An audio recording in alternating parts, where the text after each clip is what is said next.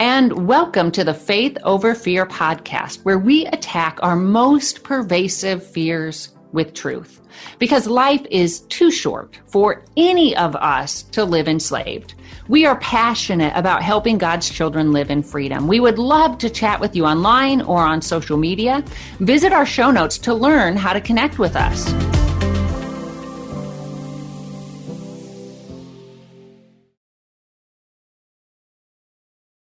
I'm Jennifer Slattery, one of your hosts, and I'm here today to talk about a fear that for many has dramatically increased this year, and that's the fear of dying. And like with many of the fears we've discussed over the course of this podcast, this issue often has numerous other fears tied up with it. Fear of losing those we love, fear of missing out on important moments, the fear of uncertainty, fear of losing our salvation. Some people fear that maybe they aren't truly saved and that they'll end up in hell. And maybe you can add many more fears to that list. Ultimately, death reminds us of how little control you and I actually have. We may eat well, take the right vitamins and supplements, exercise regularly, and still acquire a terminal illness. We might follow all the traffic laws, wear our seatbelts, remain hyper alert when driving, and get sideswiped by a semi truck driven by a spacey driver, and the same could happen to those we love. That's where most of my worries arise from things related or potentially related to those I love. And in the right circumstances, like when unbeknownst to me, my husband's phone dies while he's on a long car ride, the statistical improbability of a car crash begins to feel increasingly probable. And that's what fear tends to do. It makes the improbable feel probable. So today, if nothing else, I want to help us all gain proper perspective. Because while death will probably always trigger grief, until Christ conquers death, our final enemy for good, he does not want us to live in fear. He wants us to live and die not only with confidence, but actually with anticipation, knowing such joy awaits all of us who have trusted in Christ for salvation. And today that's who I'm talking to primarily because scripture makes it clear only those who enter heaven God's way through faith in his son will receive all of those blessings, eternal life included, that Christ's death secured. But once we basically say yes to Jesus, he places his seal of ownership upon us and he promises to hold us tight from that moment on through eternity. And we may know this, at least intellectually, and still feel afraid, largely because so much of what lies ahead feels so unknown, and unknowns in and of themselves often leave us feeling unsettled and insecure. And like I said earlier, they remind us of how little control we have. And this year has only amplified this. But hopefully, our recognition of our relative powerlessness, it causes us to turn to and rely on our Savior who always retains complete control over our lives, our loved ones' lives, and the entire universe and beyond. So today I hope to clear up some of those unknowns and give us all some firm truths we can hold tight to. And while I've never been there myself, I do have a supernaturally inspired book that recorded some of the best parts of heaven for us, answer some of our deepest questions, and give us unshakable assurances designed to push out our lingering fears with faith. In our discussion, I'm going to be relying heavily on Dr. Wayne Grudem's book titled Bible Doctrine Essential Teachings of the Christian Faith. It's a resource I recommend every believer keep on hand. I refer to it often. But before I share my thoughts, I want to encourage you to ask God yourself. I am convinced He wants to use our doubts and fears to draw us closer to Himself, to deepen our understanding of Him and His truth. Because it's in the wrestling and in the asking that we find Him. And that's a beautiful, powerful, faith igniting thing. So if you're struggling, if you're afraid, don't gloss over those feelings. Don't try to shove them down or numb yourself from them. Turn to God and seek answers in Him and with Him. Ask Him to lead you towards those things that are true and to turn you away from everything that is false. And ask Him for assurances. I do that all the time. Whenever I'm anxious or unsure about something, and He is so, so faithful to give me what I need because He doesn't want me to live in fear. And he doesn't want that for you either. No fear in life or death, as the song goes. Now, that doesn't mean we won't grieve death. We will and we should. Death goes against God's very good design, what our souls were created for. We were created for life. But we know from Scripture our present reality does not function by God's design. Our world is broken, and death is both a part of that brokenness and proclaims that brokenness. So while we don't need to fear death, we will grieve it as our souls long for, cry out for the full restoration Christ promised when all the parts of creation are placed back in their right relationship.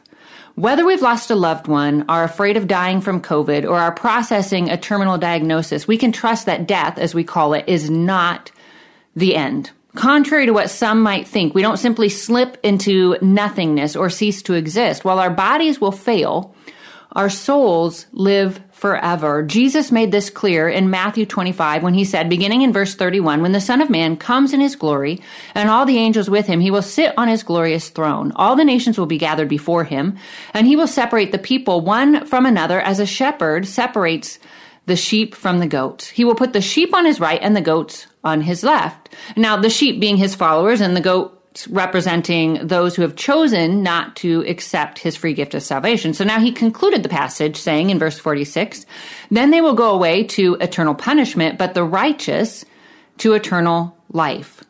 The moment you and I breathe our last, we are immediately ushered into the presence of God.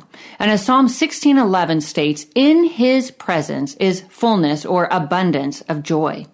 Numerous verses verify this, that we are ushered into God's presence immediately. But perhaps the most powerful come from the words of Jesus himself as he hung on the cross. Nearing his death, he said to the criminal dying beside him in Luke 23, 43, Truly I tell you, today you will be with me in paradise.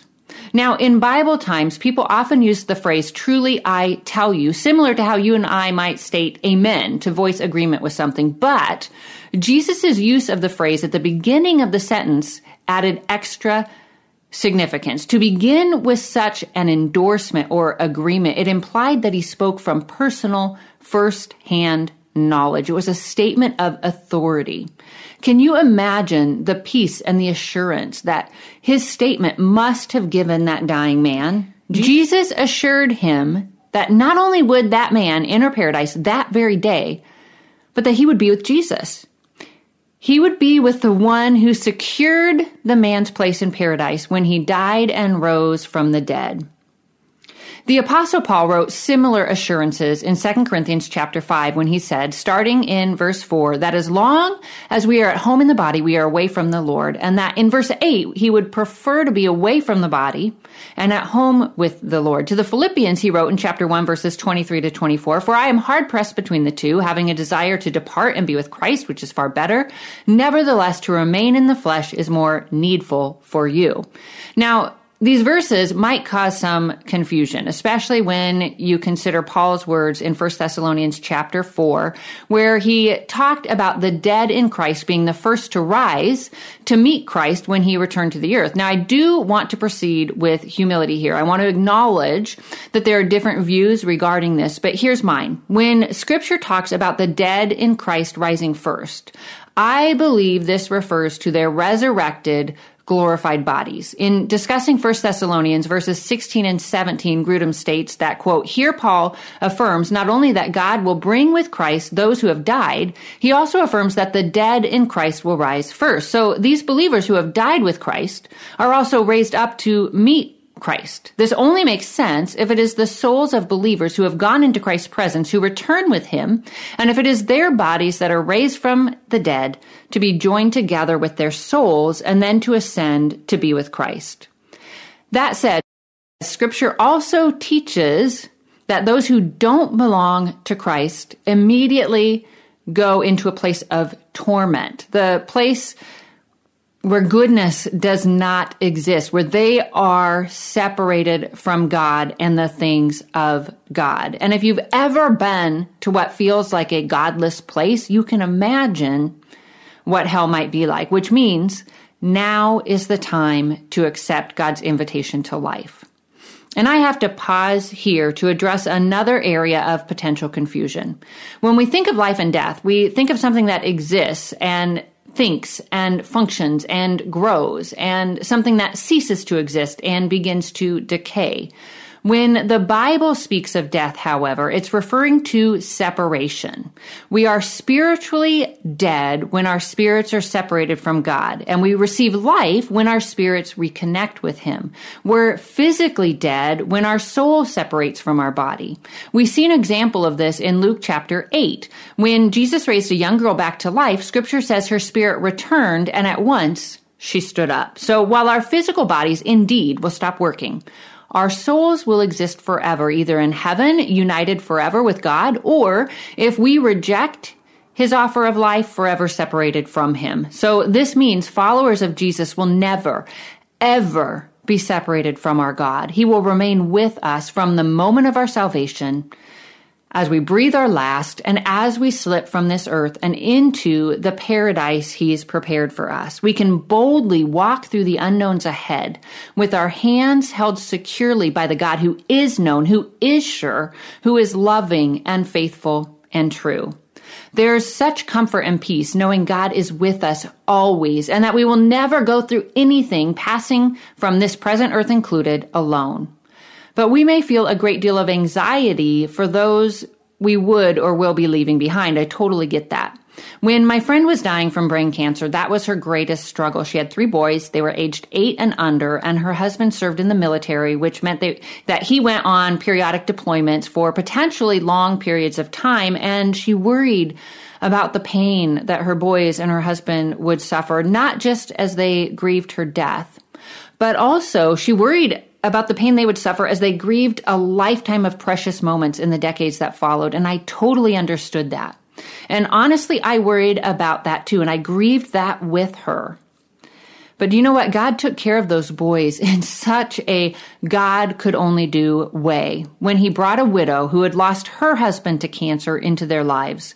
And through marriage, God united a single mom with kids who needed a dad to a man, a single father with kids who needed a mom. And because they had all lost a loved one to cancer, they understood one another in a deeply personal way. So God took care of Iris's boys. And he still is taking care of Iris's boys. They missed their mom absolutely. They grieved their mom absolutely. But God did take care of them. God will take care of our loved ones. He is their provider, their protector, their comfort, their heavenly father and friend. He promised in Romans 8:28 to turn all things to good for those who love him and have been called according to his purposes and ultimately that he will unite all of his children for all of eternity in heaven. I know life on earth can feel super super long, but in reality it's just a blip on eternity's timeline. Our moment of death will occupy an even shorter blip on eternity's timeline. And again, God will remain with us in that moment. Though our bodies might be weak, they might be passing away, God's Spirit within us will be stronger than ever.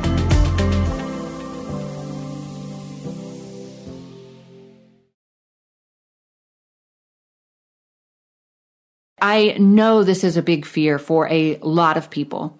A lot of people aren't afraid so much of death itself as they are of the process they might undergo to get there.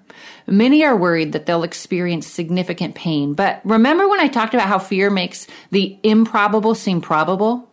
Well, to help us conquer this fear, we need to dial things back by reminding ourselves of actual probabilities.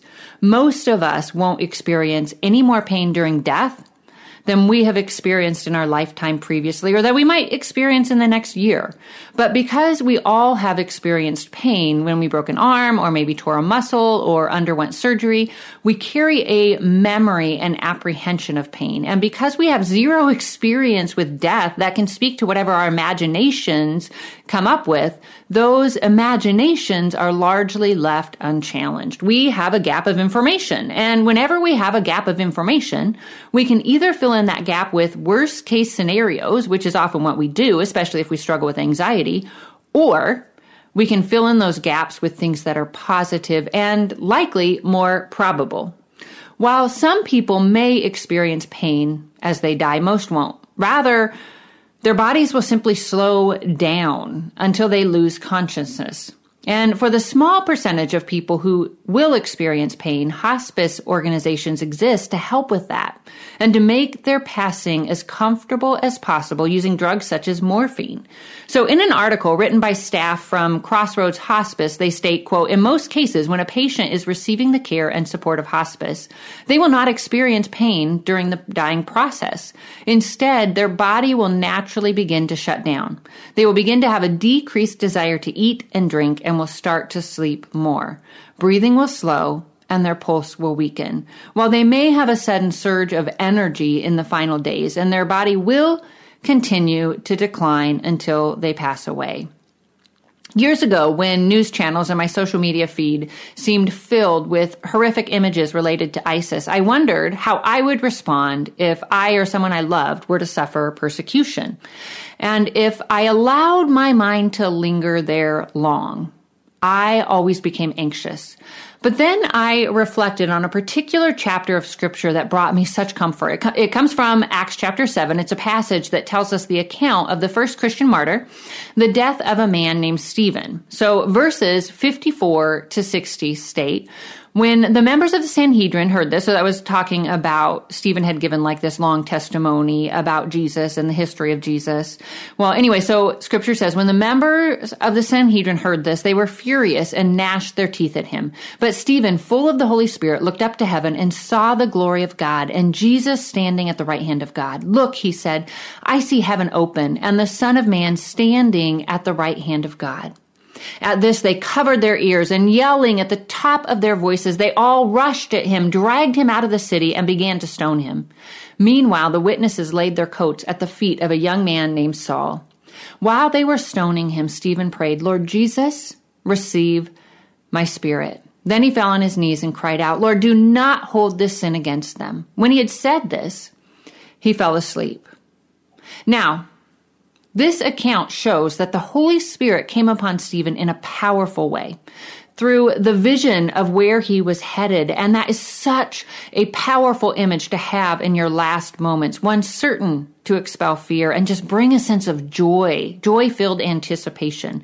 And I'm certain the Holy Spirit remained with Stephen just as powerfully through the end, because that's the only way he could have prayed on their behalf, on the behalf of those who were who were stoning him. He couldn't have prayed for them, I don't believe, without the Holy Spirit. So, circling back to my earlier point regarding how death isn't the end, but rather a separation of our spirit from our body, note what he said in verse 59 Lord Jesus, receive my spirit.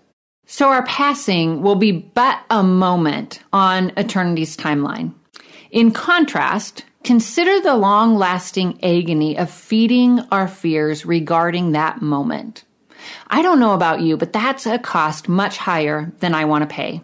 I don't want to allow my anticipation, my expectation, what my assumptions of an improbable moment or even hour to rob me of a lifetime of peace and joy. And really this is true regarding any fears that threaten to enslave me. Therefore, I want to grow in my ability and strength to control what I think about. You and I do have the power to do that. Scripture tells us to take every thought captive and make it obedient to Christ Jesus. Now, let me read that verse and the surrounding verses. This is from 2 Corinthians 10 verses 3 to 5, and scripture says, For though we live in the world, we do not wage war as the world does. The weapons we fight with are not the weapons of the world. On the contrary, they have divine power to demolish strongholds. We demolish arguments and every pretension that sets itself up against the knowledge of God. And we take captive every thought to make it obedient to Christ. So, first in that passage, Paul reminded us that we are in a spiritual battle. Jesus told us in John chapter 10 that we have an enemy who is out to steal, kill, and destroy. If we belong to Jesus, Satan cannot steal or destroy our salvation or separate us from God and his love, but he can terrorize and deceive us, stealing, killing, and destroying our peace and our joy. But we need to remember he is already defeated. Scripture says Christ defeated the forces of evil, made a mockery of them when he died on the cross. So we are coming from a place of victory. Therefore, we must live out the victory Christ has already secured for us. And we do that in part by holding tight to truth and using that truth to counter every lie, every pretension and argument that Satan and our own fearful brains throw at us. And this is where the belt of truth scripture talks about comes in. Just as belts secured every other piece of a Roman soldier's armor in place, so the truth of scripture secures all of our spiritual weapons in place. It builds and strengthens our faith, which acts as our shield. It reminds us of our secure salvation, therefore acting as a helmet able to protect our minds. And it gives us a powerful weapon, a double-edged sword with which to fight back. We have all we need in Christ and Scripture to live confident, courageous, and victorious lives. Satan can only terrorize us if we let him. When I'm particularly anxious, when I feel like I'm under spiritual attack or that God's calling me to share light into what feels like a particularly dark and maybe even seemingly hopeless situation, I use Satan's attacks against him, and here's how. I proclaim verbally in prayer to God that whenever I'm anxious, I'm going to turn to him in prayer. I thank him that he will use what Satan had intended for evil, to wear me down or to enslave me, that God will use it for good, to draw me closer to himself, to reveal more clearly in such stark contrast, light versus darkness. And then whenever I begin to feel anxious about a particular situation, instead of fretting, I begin to pray. And then I pray out loud, assuming I'm in a place where I can do that, of course. We have to remain engaged in the battle and recognize that this is a battle. A while ago, a critique partner, she gave me feedback on an article related to anxiety, and in it she stated, Why is this a battle? I don't want to be in a battle. And I realized that's how many of us feel. And that sentiment is precisely why we end up acting like casualties rather than victors. There is always a battle raging in our mind, a battle for truth over deception, for faith over fear, for peace over chaos. We need to recognize this and engage using all of the spiritual tools God has given us in Jesus Christ. I discussed this in more depth in episode 15 titled The Courage to Fight Against Fear. If you haven't listened to that episode yet, I encourage you to do so. Or even if you have, you may want to listen to it again. It'll provide some concrete ways you can steadily increase your faith and starve your fears, whether that's fear of financial insecurity, of the unknown, of personal harm, or like we're discussing today, fear of death. Now, I want to talk to those of you who've lost children who maybe lost a child and who are wondering if you will see that child in heaven.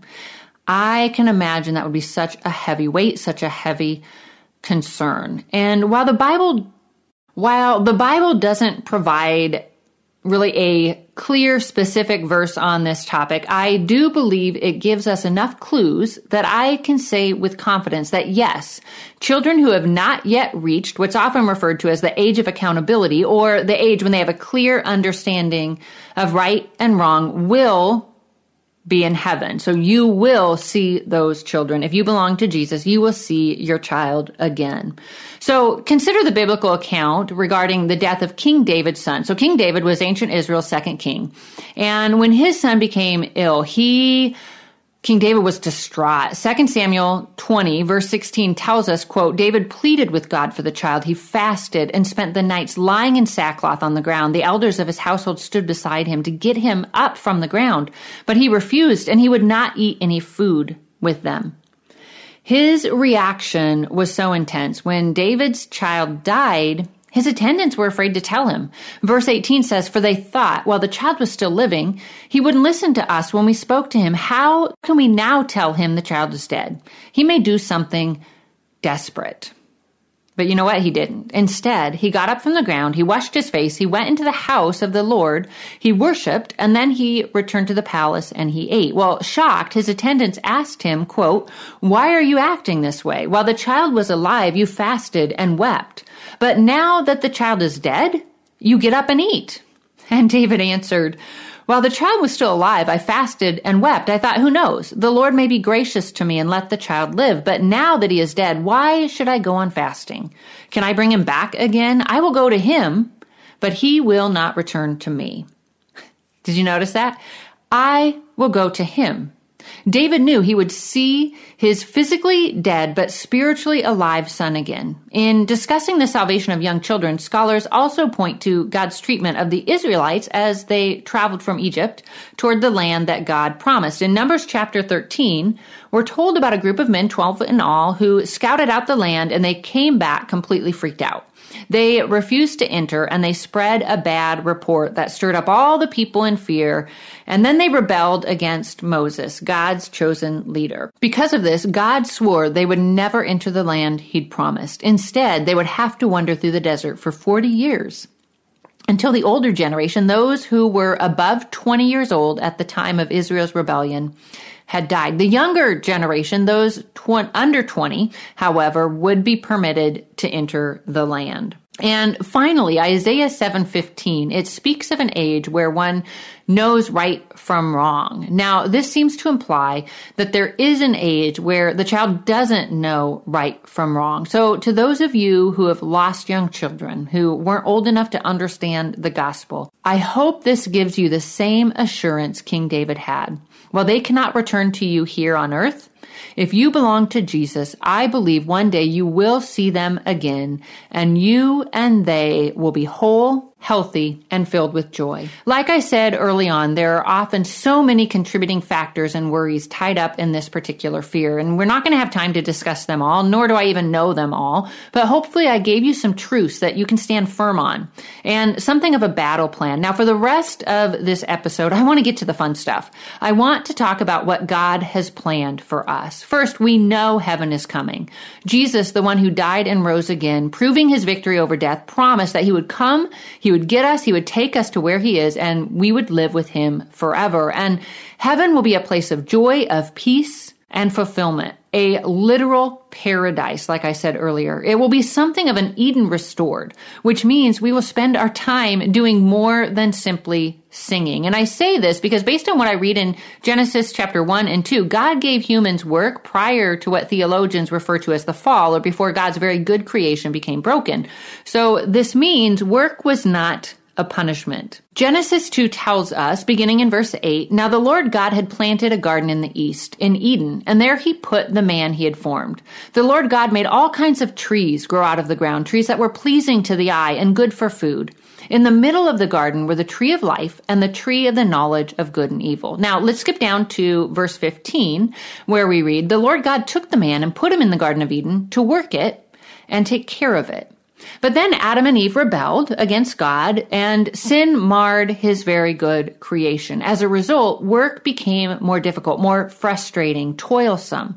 But that was not God's original design. You and I were wired to achieve, and the work God assigns gives us space to do that. Like I said, it was meant to bring us fulfillment, and I know that isn't always the case now. I know some of you are working in very unfulfilling, very joyless environments.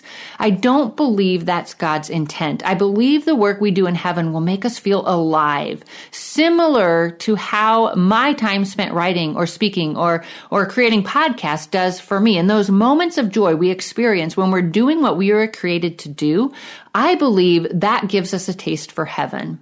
And I believe heaven will be relationally fulfilling as well. We won't be sad. We won't be distrustful. We won't be nursing grudges, acting out of selfishness or defensiveness.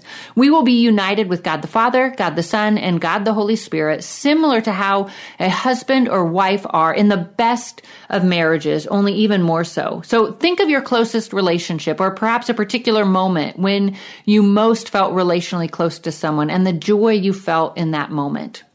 Those are moments we live for, am I right? I believe those moments give us a taste for what's ahead when sin and death and pain will be conquered for good.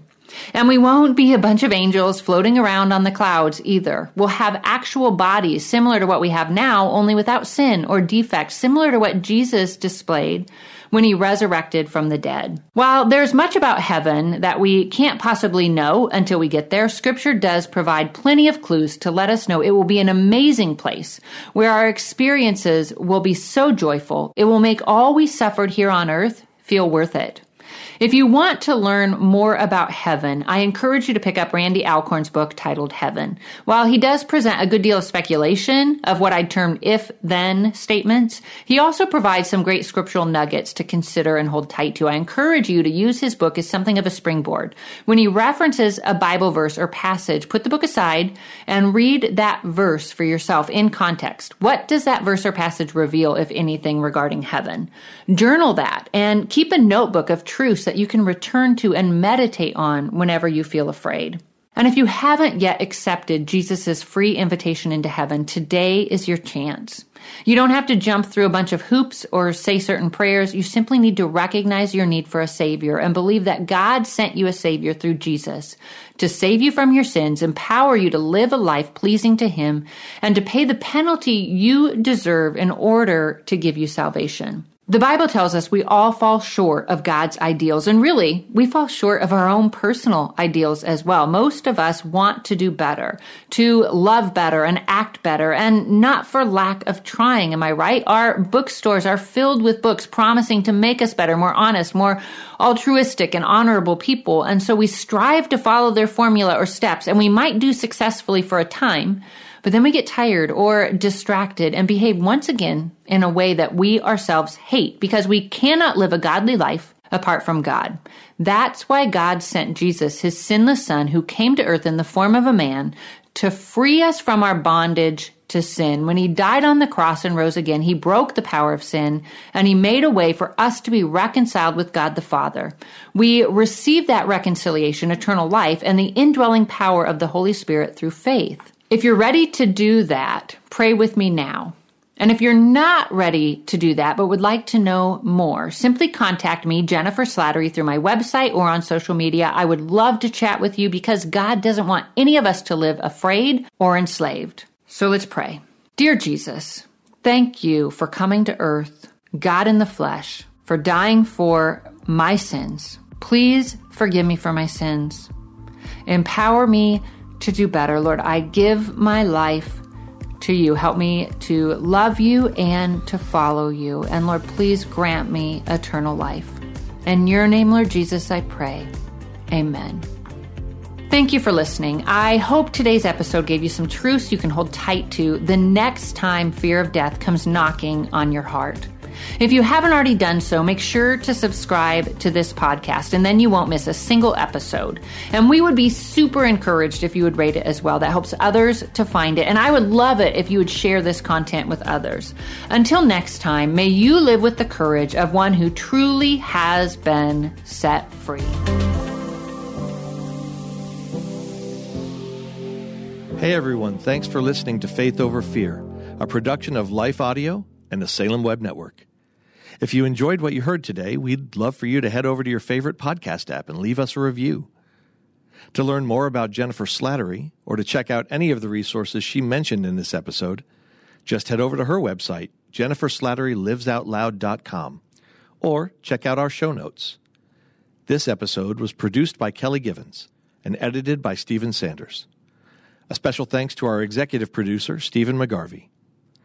For more Faith Toolkit podcasts like this, just head over to lifeaudio.com. This is Perseus Poku, host of the Sound Reasoning Ministry podcast. Learn how to share and defend your faith by listening to us weekly. Subscribe at lifeaudio.com.